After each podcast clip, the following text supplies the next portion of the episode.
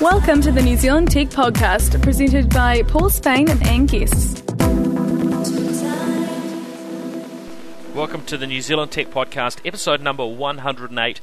I'm Paul Spain, and in this special episode, we feature a chat with Kim Dotcom. Uh, I'm joined by a number of other uh, TV and uh, print and online media in talking with Kim Dotcom, uh, and also a few comments from uh, from the mega lawyer Ira Rothken. Now, apologies, it is hard to hear some of the questions from from media that are uh, at, at, the other end of the table, but I'm sitting right next to uh, Kim, Kim Dotcom, just adjacent to him, so it's certainly easy to hear my questions, and his responses should be pretty clear. So I hope you en- enjoy this one. This is a really an inside peek uh, into uh, into what happened at the Dotcom uh, mansion yesterday afternoon with Kim Dotcom. So uh, we're here today for the press conference, and we welcome everybody. And uh, we can go ahead and begin, and just go ahead and put your hand up, and, and we'll call on you. Yeah, and uh, you know, thanks all for coming, and uh, you know, we're very excited today. We launched the site at 6:48 a.m. this morning, and uh, overwhelming response. Uh, the site uh, felt like a like a cruise ship that has massive overcapacity, and we're trying to steer it through a massive storm. Uh, so you know we had a lot of users interested in the site. We have stabilized uh, everything now, and uh, it's amazing how many people have signed up. So you know later at the press conference, I will provide some statistics of the first, uh, first 14 hours of uh, the site being live. If you guys have any uh, questions, just go ahead. I guess um, one of the obvious questions is that uh, is this in a way sort of uh, a revenge or a sort of uh, two fingers to the authorities, even though you know because you're now still facing a possible extradition. Yeah, so this should not be seen as the mocking of uh, you know any government or Hollywood. This is uh, us being innovators and uh, executing our right to uh, run a business.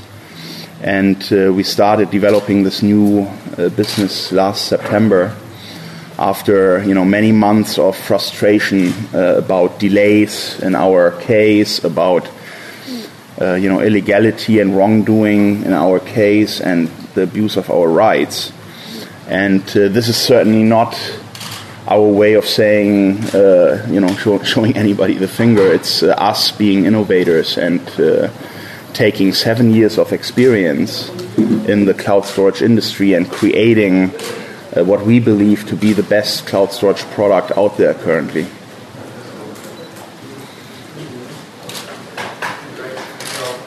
Kim, uh, following up on John's question, the timing of the launch, one year to the day, the second exactly, do you, think some in Hollywood the music industry might see that as a bit of a poke in the eye, with you being a little bit provocative? You know, I was thinking if I uh, do this and if we launch this, I would want it to be on the day of the raid because I would want that anniversary to be something positive rather than uh, you know horrible.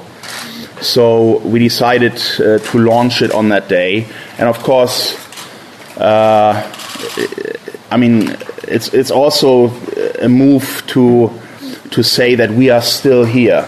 You know, we are still breathing, and uh, that is, you know, if, if you consider what has happened to us a year ago, that is probably the least likely event that anyone would have expected. You know, when you saw the indictment and you saw the news uh, out there about what happened uh, within a week after the raid, no one would have expected anything like this, I guess.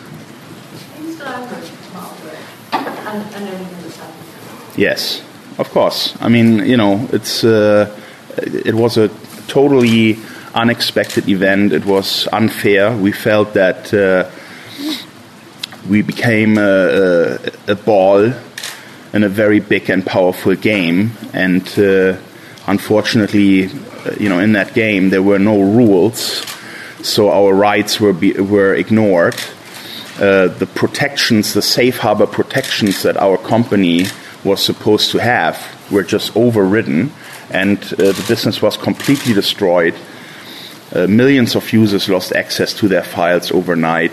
220 people that worked in our company have lost their jobs without any further payment or anything. So, yes, I'm still angry, and I think it will take some time before that subsides. What were you doing this time right now last year? I was in a cell, in a prison cell. Uh, I think uh, around this time uh, we were at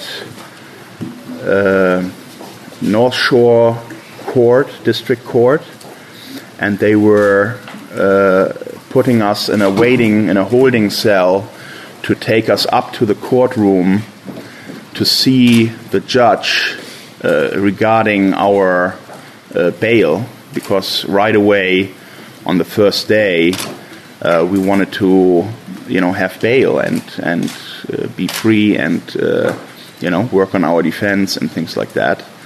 So around this time, uh, they would have, uh, you know, told us that it's, uh, I think it was 2:30 or 2:45 in the afternoon that we were taken up into the courtroom, and that is the famous scene where we are all standing in front of that glass wall, the four of us, uh, and the eyes of the world on us, and everyone uh, pointing at us, saying we are the over pirates of the planet so that's uh, still pretty vivid in my in my head that memory. Um, so, if we com- uh, compare what's happening now with, with Mega in terms of the service that you're going to uh, deliver, obviously it brings um, the encryption aspect to it. Yeah. What um, what else makes it different from MegaUpload.com, or is it potentially uh, going to upset the same the same people ag- again?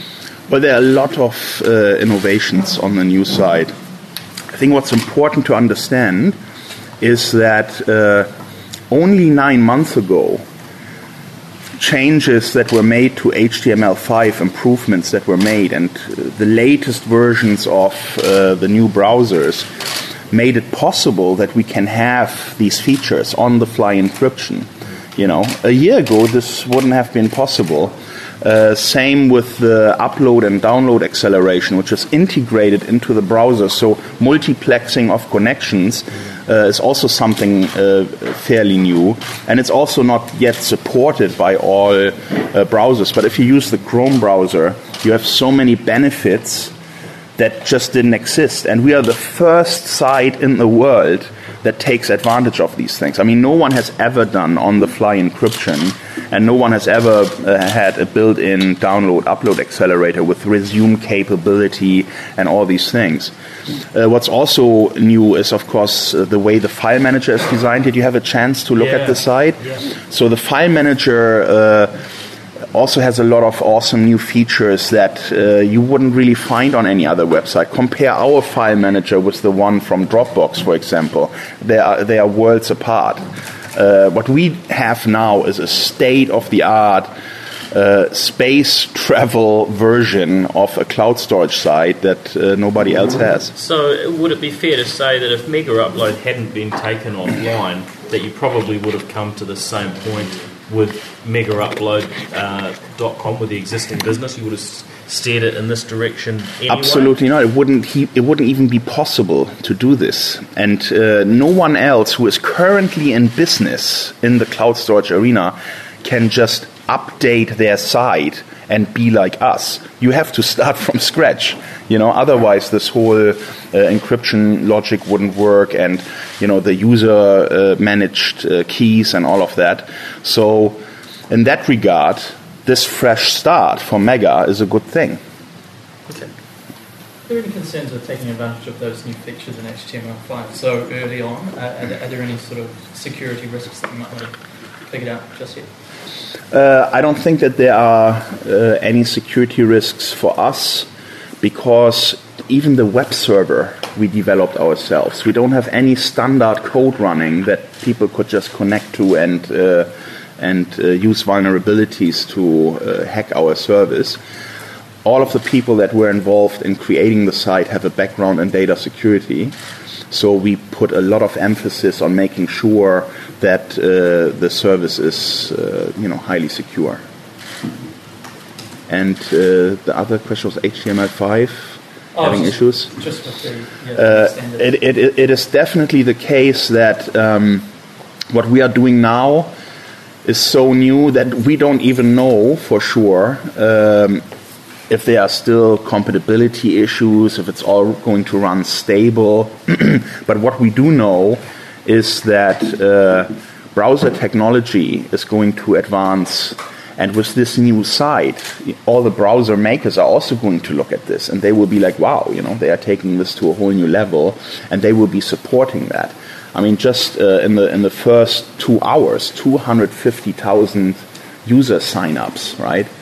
uh, browser makers will take notice because right now we are saying you should use Chrome if you want to use this site, right? So the others will not like that and they will try and fix uh, the little incompatibilities that they still have. Not every browser maker has implemented HTML5 uh, as well as Chrome.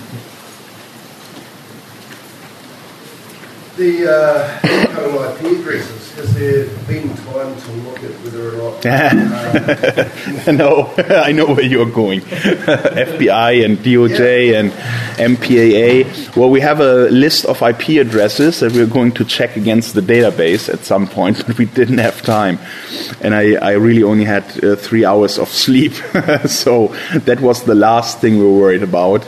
Uh, we just wanted to make sure. Initially, it was really totally unbelievable the load that we had. Let me give you an example. We have 25, I mean, we have over, you know, we have hundreds of servers, right? But we have 25 servers just for the portal servers that are loading the website. These are servers that should be able to handle almost any kind of load. You know, if you have 25 of these servers, then each of them is connected to a 10 gigabit uh, connection, you know, straight into the router, straight with fiber. Those 25 servers that have been set up, they have been optimized to each handle, uh, you know, thousands of connections, and uh, they are the fastest hardware out there. The site was choking from uh, the amount of users that wanted to sign up, and you know, we have never seen anything like it. I think nothing like this has ever happened in the history of the internet with any startup. So we were sitting there, and I mean, you should have heard us. We were on a Skype conference and was just screaming, "Wow! Oh, no way!" you know. So that was the the the feeling uh, initially after the launch, and still now. I mean, the load is amazing. It's, it's unbelievable how many people are signing up and trying the site. And the feedback so far has been good, even though a lot of them would have had a choppy experience in the beginning because of that. Uh, are any of those servers based in New Zealand, or is it primarily overseas at this stage? Yeah, we have one rack with service in New Zealand, uh, but primarily uh, it's overseas. The issue in New Zealand is simply the bandwidth cost. Uh, it's not economical to uh, have a cloud storage business in New Zealand at the moment, simply because of that uh, monopoly of one cable and the pricing situation. Let me give you an example. If you are an ISP in New Zealand, meaning you buy direct from the Southern Cross conglomerate, you pay, you know, twenty-eight dollars per megabit. It's insane. That's more than 30 times what we are paying now with our international connectivity. And the other thing is, within New Zealand, the peering arrangements are, are really weak. They hardly exist. So even if you want to have traffic within New Zealand, you have to pay $2 per megabit uh, inside a country. Where in every other country in Europe or in the US, it's all free peering. It costs you nothing. So, you know, the, the fact that the infrastructure and the pricing and this monopol, mon- monopolistic setup um, is making it impossible to have a cost effective uh, offering like this in New Zealand. It's really hindering New Zealand to become any kind of player in the internet game.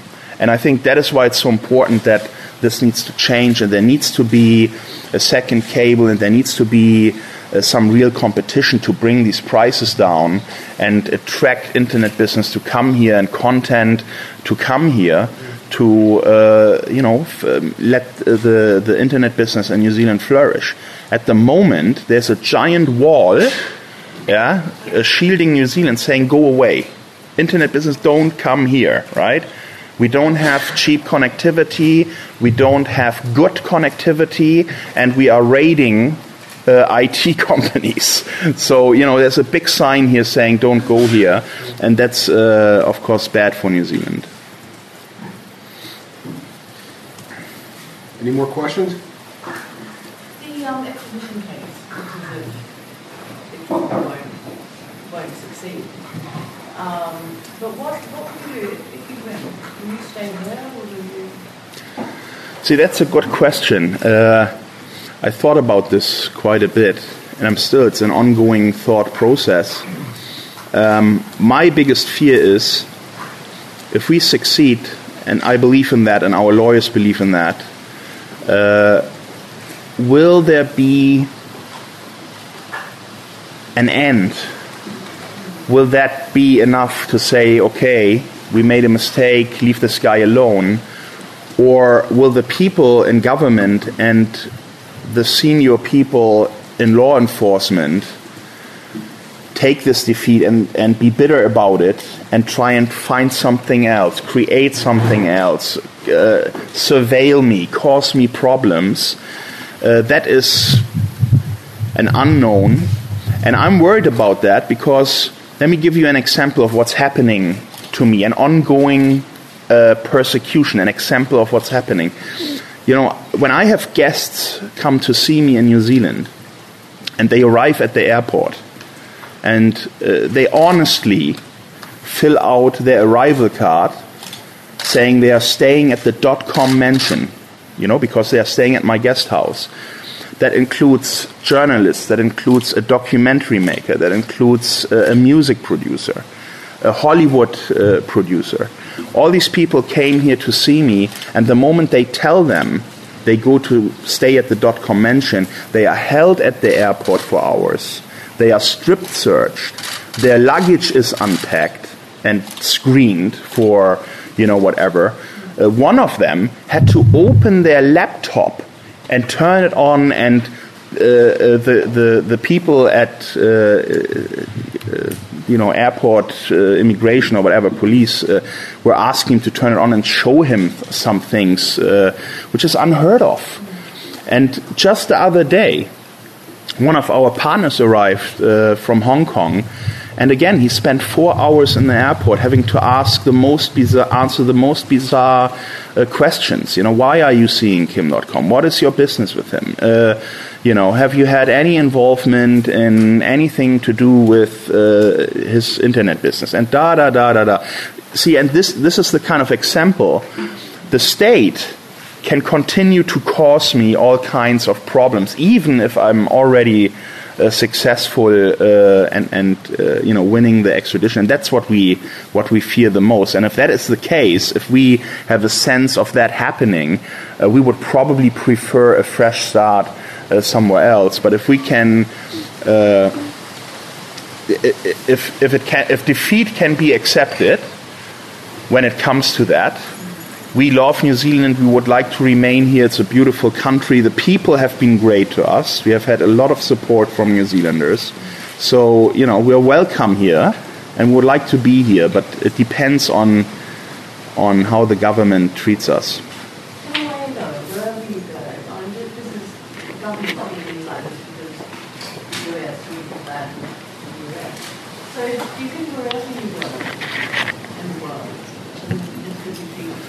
Well, I think I would be fine in Venezuela, in North Korea, you know, I mean, Iran. Certainly, in Iran, I could have a, a peaceful life until. Uh, you know, I, am just kidding. I mean, uh, I don't want to be in a situation where I am on some kind of watch list and on some kind of ongoing uh, program of being intimidated. Uh, that's why I think the ideal solution for all parties involved is some kind of diplomatic solution where everyone is allowed to save face. You know, I, I'm a reasonable guy. If they would come to me tomorrow and say, hey, let's talk about this, maybe that wasn't all right the way we do it. Uh, you know, I, I, would be willing to sit down. I would be willing to find a compromise, and I would also be willing to help the content industry with my know-how. Uh, you know, and help them to have a business model that is more effective when it comes to battling piracy. Because a lot of this piracy problem is really around how they are doing business today. It's not compatible with the internet age that we are living in. You know, you can't have uh, a content uh, producer release uh, their content in one uh, country and then tell everyone else around the world wait three or six months. You see, that is really the problem because people who are willing to pay for a product that they are eager to see. Let's say you are a fan of a, a, certain actor, you know that movie is out, you saw the trailer, you just want to watch it, you're willing to pay, but they are offering you no way to access it. And now there's a link saying download this now, watch it in five minutes, uh, and it's all free. People will use that option and they will not even feel morally bad they will just do it because they feel, well, I was ready to pay, you didn't give it to me, and now I have to use an alternative. So, you know, a lot of this piracy problem has really to do with uh, the, the, the business model of Hollywood. And I need to explain this. Why is Hollywood so eager to keep their old, decade old uh, business model with all these licensing partners around the world? you know, releasing movies in different countries uh, one by one and rolling it out in that way. And once you understand that, you realize why they are so against this, uh, you know, internet and why they are so against uh, having to release things at the same time. Because what they do, if they have a new movie idea, and they have a script and they have a director who's interested and they have a number of actors. They then go to their license partners around the world and say, hey, this is a movie we are going to make. Do you want to register your license already? And then through that process, they already raise the majority of the funding that is required to make that movie. So you are now in, an, in a zero risk environment. You basically run a business where you don't have to take your own money and put it into the product. Uh, you have all this whole network of licensing partners giving you their money so that you can make that movie. It's a license to print money without a risk. Why do you think the quality of movies over the last uh, you know 10 years has gone lower and lower and worse and worse? If you don't have a risk in creating the product, you know, you don't pay that much attention to detail. You know, just think for a moment if, if, if Hollywood would actually have to raise the money in, in their own uh, group and with just a few partners around the world who just want to be shareholders rather than licensing partners, they wouldn't have the same amount uh, of capital available to them. And they would actually have to start making great movies again, you see. So, this whole licensing model is very important for Hollywood to have the, the, the zero risk business environment that they are in. Just, uh, you posted a picture of uh, the screen grab this morning of Mega Movie. Can, yeah. can you explain what that was about and also uh, where are you at with your other projects like Mega Key? Yeah. So Mega Movie is a site that we uh, developed before the raid. Uh, it works in combination with uh, a software that is called MegaKey. And a user that installs the MegaKey basically allows uh, us to replace some of the ads that they see online while they surf the internet. Now, some people who have heard about this said, oh, you know, then uh, other publishers make less money. So let me explain to you how that works, because that has been misunderstood. Um, first of all, the mega key is replacing not more than you know 10% of the ads that you would see uh, usually. It's only replacing ads from the largest of internet companies. So from players like, you know, Google and Yahoo and other search engines. And we justified that by saying right now Google is linking to all this content. Google uh, and their search engine, even though Google is a great company and I, I love them and I love their attitude, but Google is the largest index to pirated content in the world. And they don't pay any license holder, and they are in business and they are doing really well. So, if my software can force companies like Google to pay a little share to content creators, it wouldn't really hurt them. It, I could justify it morally because they are linking to all this stuff anyway without having any rights to it. They are in the same boat like Mega Upload, you know. They could be shut down tomorrow as well. With the, you could write just the same indictment that they wrote against us against Google tomorrow. So we wanted to take some of their ad revenue and initially for Megabox, our music startup, give that uh, to artists and basically have advertisers pay users for uh, viewing their ads. You know, they want to have your eyeballs, they want to have your attention, they want you to see their product. So why should only the publisher of the site get something? You should also get a tiny share of what they are paying out. And uh, you know, we had two million Mega Key users uh, when Mega Upload was still live. And those 2 million users had free premium services on Mega Upload. And we have uh, uh, statistical data of a very large test with you know 2 million users. And we had 1,500 advertisers connected to our own ad network, MegaClick, that were all participating in this uh, project. And at the end of a year, uh, based on our calculations, each of these users would have a $100 credit to buy content, buy premium services, buy content, buy music, buy a movie. So back to Mega Movie.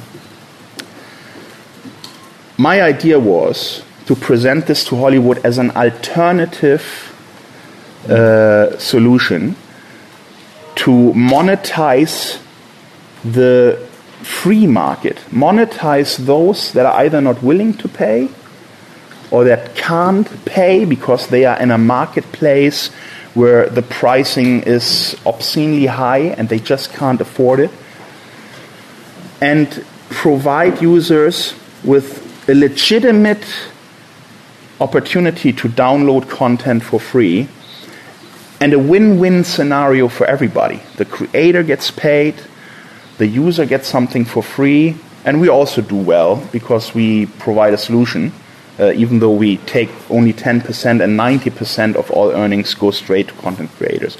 And I flew in a Hollywood producer, a very famous Hollywood producer who has worked, uh, you know, with, with uh, Quentin Tarantino, for example. He has done all the movies with him, you know, Pulp Fiction and so on. His name is Lawrence Bender. And I'm not sure if he's going to like me mentioning him, so you know, if, if you make contact, don't do it all at the same time. but Lawrence Bender was out here and spent a week with me here in New Zealand. And our discussions, our meeting was all about how can we get the Hollywood ex- executives who are emotionally loaded about this whole piracy and internet thing to the table to talk with us, start a dialogue, so that we can create a mega movie website where we license their content. We pay them, just like Netflix and other providers. We pay them for their content and we introduce them to this new method of monetizing free, actually making money from people who download things for free. And uh, the funny thing is, on the day of the raid, the raid was 648, at 10 local time. I, I had a call scheduled with a top executive at Sony Pictures and Lawrence. It was a conference call, and that would have been our first call to get this ball rolling. We had beforehand already contacted studios by email, but they would just not, they would just ignore us and would say, hey, well, first you shut down your website before we even talk. We're like, yeah, that's reasonable. So um, it never got to this. But what the U.S. government knew, what we have also done, and that is, uh, you know, a very important piece of information that hasn't been out there yet, and you're the first guys to hear about this. We had a villa booked in LA for a three months period, starting of August that year of the raid, starting in August. We had the chat uh, chartered everyone was, uh, you know, uh, informed to go. All the people that they arrested here would have been there.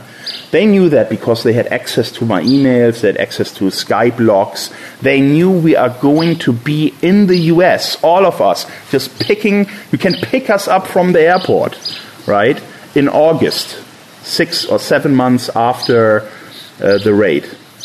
And you know, having to go through an extradition process and involving a foreign country in a novel test case like this, you know, there was really no urgency for that. They could have just waited until August and, and you know, keep New Zealand out of it and don't cause all this uh, trouble.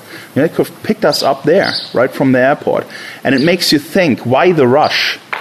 And I can tell you why, because it was election time, and the fundraisers were in February, March, and April in Hollywood, where Obama would go to the dinners and uh, uh, and raise money for his re-election campaign. And Michelle Obama uh, also did a fundraiser in Hollywood.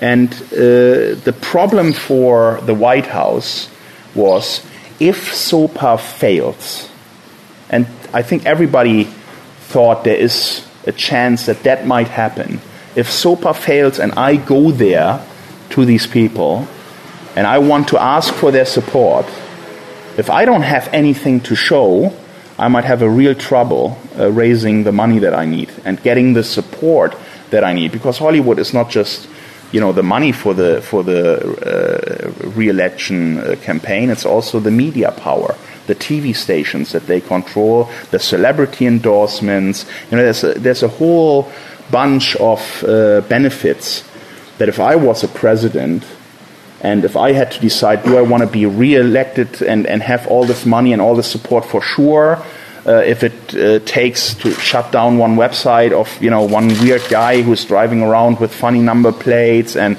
you know I mean he would have been told a, a, a fancy story about me. MPAA is good at writing scripts, right? That's Hollywood's job. So. Um, but anyway, I'm spinning far, far away from your original question. I'm just passionate about it. So, Mega Movie uh, uh, was a site that uh, was ready. We wanted to enter into partnerships with Hollywood. That was our desire to be a legitimate uh, licensing partner uh, of Hollywood, and it never came to it, unfortunately. And that's why I sent them the screenshot today saying, you know, uh, look what we can do. We create cool stuff that people want, innovative stuff, cutting edge, talk. Just talk, you know. No need for war and embarrassing things because this is going to be very embarrassing and potentially uh, also very costly for Hollywood because they pushed all the buttons. They got all of this going, and the political uh, power that Chris Dodd brought to the MPAA, being you know 30 years senator, best friend of Joe Biden, uh, you know frequently in the White House and uh, calling in favors, you know, and saying, look, he, he went on the camera saying, if you guys don't do something for me, don't expect me to support you with your election. Don't, don't expect me to give you money. I don't know if any of you have seen that. There's a video clip on Kim.com where we found that on the internet. It was a, I think, Fox interview. And the guy said straight into the camera, I'm not going to pay you, Obama, if you don't do something about piracy. You know? And that's the guy who has been working with them on legislation and over 30 years. He was a runner up to be vice president. If Joe Biden wouldn't be vice president, Chris Dodd would have been vice president, you see? These, you need to understand all these relationships and all these connections to understand why we have been attacked with this amount of force. You know, it's very unusual for New Zealand to send an army invasion in a copyright case, 70 people, you know, some of them arriving in helicopters with assault guns, attack dogs, you know, no civility, just complete mayhem. No police officer in New Zealand would have decided to do that. You know, that is just way too risky. I would stay away from that. Unless there's someone from the very top telling me, hey, this is what we want. We need a show here. We need to show a force against piracy, and this is how we do it. And then combine that with the GCSB spying. I mean, the GCSB is a proper spy agency. You know, they deal with things like uh, terrorism. They want to find terrorists. You know, they listen to everything to help the U.S. government uh, deal with all the threats that they are facing and now copyright is part of their uh, uh, protocol, that is really uh, another indicator how powerful the forces uh, must be behind that. Because they would not decide to do such a thing. Someone on top told them, this is what we need. You see? So, Chris Dodd is certainly the guy to look at in all of this. And just one other relationship that I think is important to look at. And if you guys do a bit of investigative digging, you will find that out yourself. The state attorney that is managing this case, for 20 years he has been working with uh, Joe Biden and Chris Dodd. This guy was the anti piracy head of the BSA, the Business Software Association, which is the same thing like the MPAA, just for software uh, makers like Microsoft and Oracle. So he was, like Chris Dodd, in a position to fight piracy in, inside such an organization. But also, uh, 20 years ago, he was a campaign manager for Joe Biden. And after that, for three years, he was Joe Biden's personal counsel, his lawyer, while Joe Biden was senator. Okay? And Joe Biden put him in the DOJ. So look at this connection. You know, Chris Dodd, Joe Biden, Neil MacBride. There is no coincidence. This is uh, all a very political uh, case. And anyone who does some digging and finds what we found, and we have more, but I'm keeping that for our day in court, okay? We will be able to prove this political interference. This is not some theory. We have facts. But I want you guys to, you know, go with this information and look at it because this is really important. Hmm. Are you picking an even bigger fight with, with advertisers and publishers with MegaKey? I don't think it's going to be a bigger fight because, like I described earlier, it's really taking it from the biggest players that are offering services where they already benefit from content in a big way. Google, I believe, is, uh, is what, around 40 billion profit a year now? Yeah, just from advertising. 99% advertising. And if you uh, go to their website and you look for album Madonna, you look for, you know, uh, Terminator 3, anything, you will find links on the first page that take you to content that you can download right away. Okay?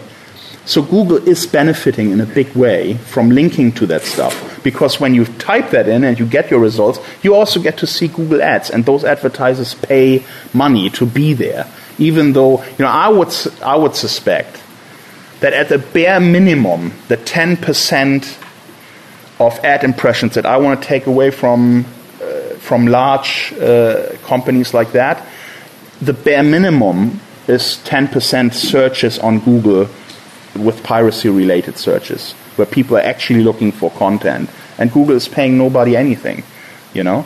So I think it's justified because this is not about taking it from small-time publishers or you know newspapers or you know people that uh, that struggle already in the online game.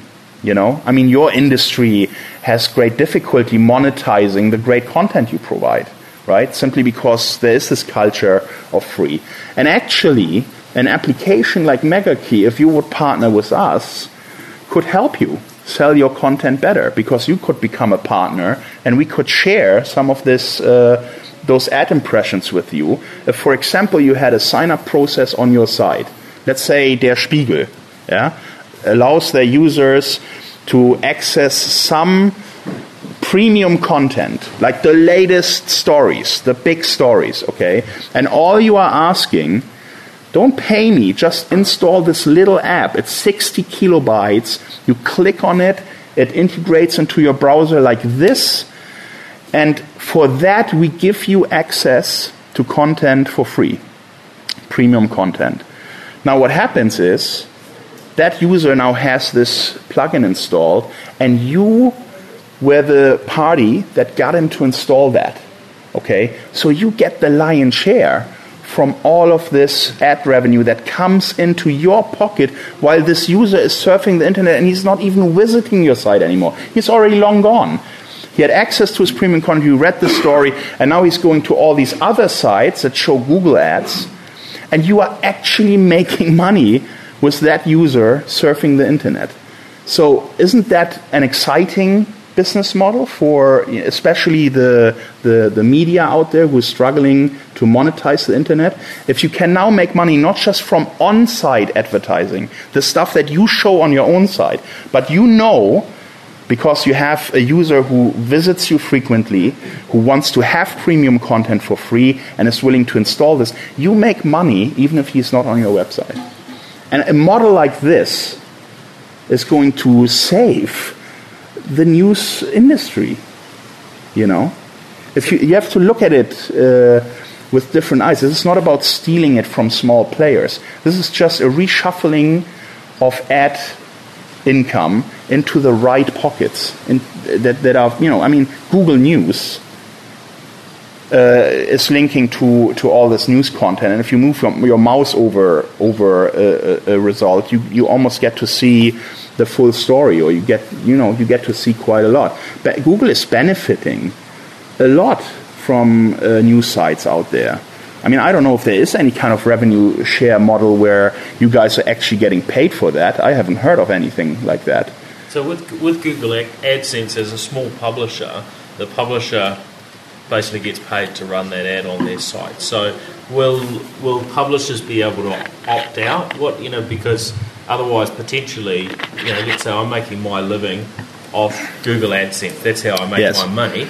And 10% or whatever percentage of that disappears obviously depending on what sort of content Not, I've got. What, we, we wouldn't do we don't wouldn't do this with uh, third party uh, ad partners uh, of Google. We would only do it on the big properties of Google themselves. So, so Google YouTube Gmail all the big uh, Google products would be affected by something like this you're talking about display ads not, not search ads. well, also search ads. I mean, the beauty of this MegaKey is that you know we found a way where the data is still being transferred to your browser. We take the ad out of the data stream, we pull it out. It's not even loaded. Okay, so Google doesn't get the feedback this ad has been loaded, meaning they are not going to charge the guy who orig- originally bought that ad. Okay, we pull it out of the data stream and we put something else into the data stream before it gets to the browser. So we can basically do very targeted advertising. We know what kind of search you made, and according to that, we can sell advertising uh, that is very targeted depending on the keywords on the search. So let me give you an example. If you're a Google advertiser today and you have to pay a dollar a click uh, for your ad with Google AdWords, if you come to us, you can have that same ad for half the price and you will have the same uh, space that you used to have uh, when you were advertising with Google. You're buying a pretty big fight with Google, aren't you? I, I tell you one thing, okay, that I am certain about. This is going to happen, MegaKey or not the war will shift from on site advertising, and it is a war, there's a fight for eyeballs, okay? will shift from online, on site advertising to the computer of the user because that's the source of the eyeballs. And everyone wants to get to them. And everyone wants to know as much as possible about their advertisers. They want to know how old they are, what they are interested in, uh, you know, what country they are living in. I mean, all these things that you can collect that allow you to do more targeted advertising. Also, meaning you as an advertiser have a much higher return on investment because when you do it that way, uh, you know you have to spend less money to have better results. Okay, so as an advertiser, an application like MegaKey is also much more attractive. It's something that I would be willing to put more money in because not only can I measure uh, the success of my campaign much better, but I can also have a higher ROI because I can really target the group of people that is interested in my product. So, what's going to happen, MegaKey or not, is that uh, people in this fight for eyeballs are going to turn to applications to you know control uh, what these people are seeing on the internet and it's going to happen anyway. I mean, uh, since this innovation uh, has been discussed online, you know, I mean, you, you, we know of a few companies now that are working on something like this. So it doesn't matter if I launch it now or not. The idea is out there. I put that out there when I was confident. Okay, we are now a week away from launching Megabox and Megakey. I went out and I started talking about it and I gave interviews and uh, explained how it worked. And then the raid happened a week later, you know. So I wasn't able to launch it anymore, but everyone else learned about this, you know, interesting idea. And now there are companies actually uh, uh, making this kind of software. Let me just chime in real quick on, on your point too. Um, consumers have a right to control their viewing experience. And so if a consumer goes to a site and wants to download MegaKey, they have the right to install whatever software they want on their computer. They have a right to do even ad blocking if they wanted to. So if a consumer would only download this if they found value in it, and if that value is being able to look at content for free uh, because it's being subsidized, that's a consumer rights issue. So this is not really taking from anyone. This is the consumer having a freedom to ch- uh, freedom of choice. Any other any other questions at all? Yeah, what's um, I guess looking at this from a New Zealand uh, perspective, you currently you're a New Zealand-based business. What's the what's the opportunity you know here in New Zealand? You know, there, there, there's I guess a, you know a need for uh, New Zealand to be earning uh, earning export revenues from things other than where most of many of our revenues come from uh, today. What's the what's the longer term opportunity uh, here for, for New Zealand? Mm. So I have a few goals regarding New Zealand. Number one, uh, our business is based here now, and we want to create jobs in New Zealand. So Megaupload had 220 employees. Uh, a lot of them we want to hire back, but a lot of them have also moved on into other jobs. So we're trying, you know, if, if the growth is uh, how it looks after the first uh, day, uh, you know, of business if the growth continues to be like this, we'll need a lot of help, and we'll primarily hire uh, staff in New Zealand. Uh, it would also be very nice to list the company at the New Zealand Stock Exchange. So at some point in the future, that is already you know part of our uh, plan to uh, have a listed company on the New Zealand uh, Stock Exchange. And on top of that, and most importantly to me, I want to contribute with Mega to bring a second cable to the reality because right now uh, New Zealand is an internet wasteland by design. You know this this monopoly of the Southern Cross cable and the the, the massive charges. Uh, one really interesting uh, story uh, here is that the Southern Cross cable it's like this 10 lane highway. They have all this capacity, but it's only 5% utilized. Okay? So they keep it artificially. They only give you one lane so they can charge everyone more money, right? That's stupid. I mean, it's it's hindering progress in New Zealand by design because they just want to squeeze out as much as they can. You see, and if there is a second cable in place, that doesn't work anymore. All it takes is one more cable. It doesn't even have to land in the U.S. It can go to Panama. Panama is much better anyway because you are faster in Europe. Panama is the is in the center between South America and North America, and everyone is connected through Panama already. They have submarine connections to South America, uh, into the U.S., and then from there uh, over to Europe.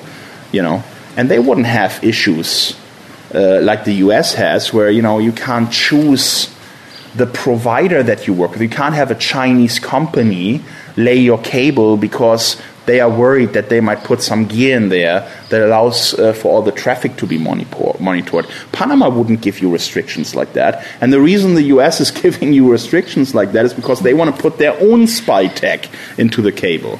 You know, the U.S. providers of uh, uh, submarine cables, they they have spy technology built in. You know, so um, I want to uh, work with the people that have started Pacific Fibre, with uh, Greg Norman from the Green Party, who has uh, released his plan for uh, a second cable. I want to work with them to make that happen. And uh, when it happens, I want to be the largest customer on that cable. I want to, you know, put a significant percentage of my traffic on that cable. I want to host servers in uh, New Zealand, and I want to have much more pull of data out of New Zealand than uh, what the New Zealanders are pulling out of, uh, you know, the US. And if you do that, if you achieve uh, that the number of connections that are coming to New Zealand is higher than the number of connections that is going out of New Zealand, uh, you then have opportunity to charge the other side you can then say to the US providers, hey, you want to have access to this data on, on our cable, you need to pay a, a tiny peering fee. Okay? And all of a sudden, you make more money on the other side, meaning you can give reasonable rates uh, to the to the consumers in New Zealand. And if you have uh, really a lot of traffic, like Megaupload used to have, and you have that uh, coming out of New Zealand. Imagine if you would have uh, 50 million people a day going to New Zealand, pulling data out of New Zealand, versus the 4 million that are taking it from the other side. Of course, you make much more money with the traffic that is international pulling out of New Zealand, and therefore you can subsidize the fees that New Zealanders have to pay. You can actually, because New Zealand is such a small country, you can actually offer free internet uh, to New Zealanders. So, you know, when I said that, that wasn't just a marketing stunt or something. That is a real uh, possibility. All right, we're going to go ahead, David. Sorry, uh, just uh, of the people that have signed up so far, do you have any data around how many uh, paying customers, how much data Yeah. being will be? Yeah, we, we will release that. I, I will have a nice uh, little piece of paper uh, just before my press conference, and I will I will give some numbers. Yeah, but it's it's much more than we expected. I mean, it's uh, you know has been uh, quite a rush to the site. Can we ask a couple of separate questions outside of this context? We have a little bit of time, maybe. Uh, yeah, uh, I have to go uh, and be on stage and do my hu- rehearsals and things. So uh, Just four or five minutes. So, so Yeah. if anyone has any Yeah. last questions, then we're just going to go ahead and end it. We got a very busy day for the rest of today. Just, just quickly, I mean, how confident are you that the new mega will stand up to not only legal but also the traffic um, that, that's coming in the next? Yeah. So legally, it's probably the most scrutinized uh, internet startup in history. I mean, uh, every pixel on the site has been checked for, uh, you know, all kinds of uh, uh, legal potential legal challenges. Uh, we have a great team of very, you know, talented lawyers that are the ex- experts in, in intellectual property and internet law, and they have worked together with us to create. Mega. So, you know, I'm pretty confident that any legal challenge uh, is going to be very difficult. And uh, well, the rush to the site is, is really something. I mean, we, we knew it's going to be looked at, but we were, we were also thinking that because of what happened to Megaupload, people would be hesitant, right? The amount of signups that we have now is nothing, uh, uh, you know, in, in the range that we expected. It's much bigger than we thought it would be, and it's. I mean, it's just. I'm totally amazed. You know, unfortunately, in the in the last few days, there's been a lot of reporting about this new mega, and that has also helped. You know, I mean, every single IT blog out there has written something about it. You know, and we gave early access to, you know, I think about a hundred uh, journalists uh, around the world, and they, you know, tested the site for uh, I think a day, and then created their stories, which were you know, not just what is it, they actually had an idea what it is, wrote about it already, and it got people excited because they really saw, well, he's not just tweeting big words, there is a big product behind it, you see. And uh, so, yeah, I mean, we're all totally excited. Okay. All right. Thanks everyone for coming here today. Thank We'll you very much. Most of you later. Thanks everyone for listening to the New Zealand Tech Podcast today. Uh, we do, of course, have lots of other episodes uh, online at the moment, and uh, and a bunch more coming uh, soon. From uh, from CES, we have a number of shows, uh, including interviews with people from the startup debut. so some very very interesting discussions there, as well as a range of interviews from across the show floor. so please please have a listen into those. You can, of course, follow us online. NZ Tech Podcast on Twitter and on Facebook at nztechpodcast.com. And you can follow myself, Paul Spain, on Twitter at Paul Spain. Hey, thanks for listening. We'll catch you on the next episode.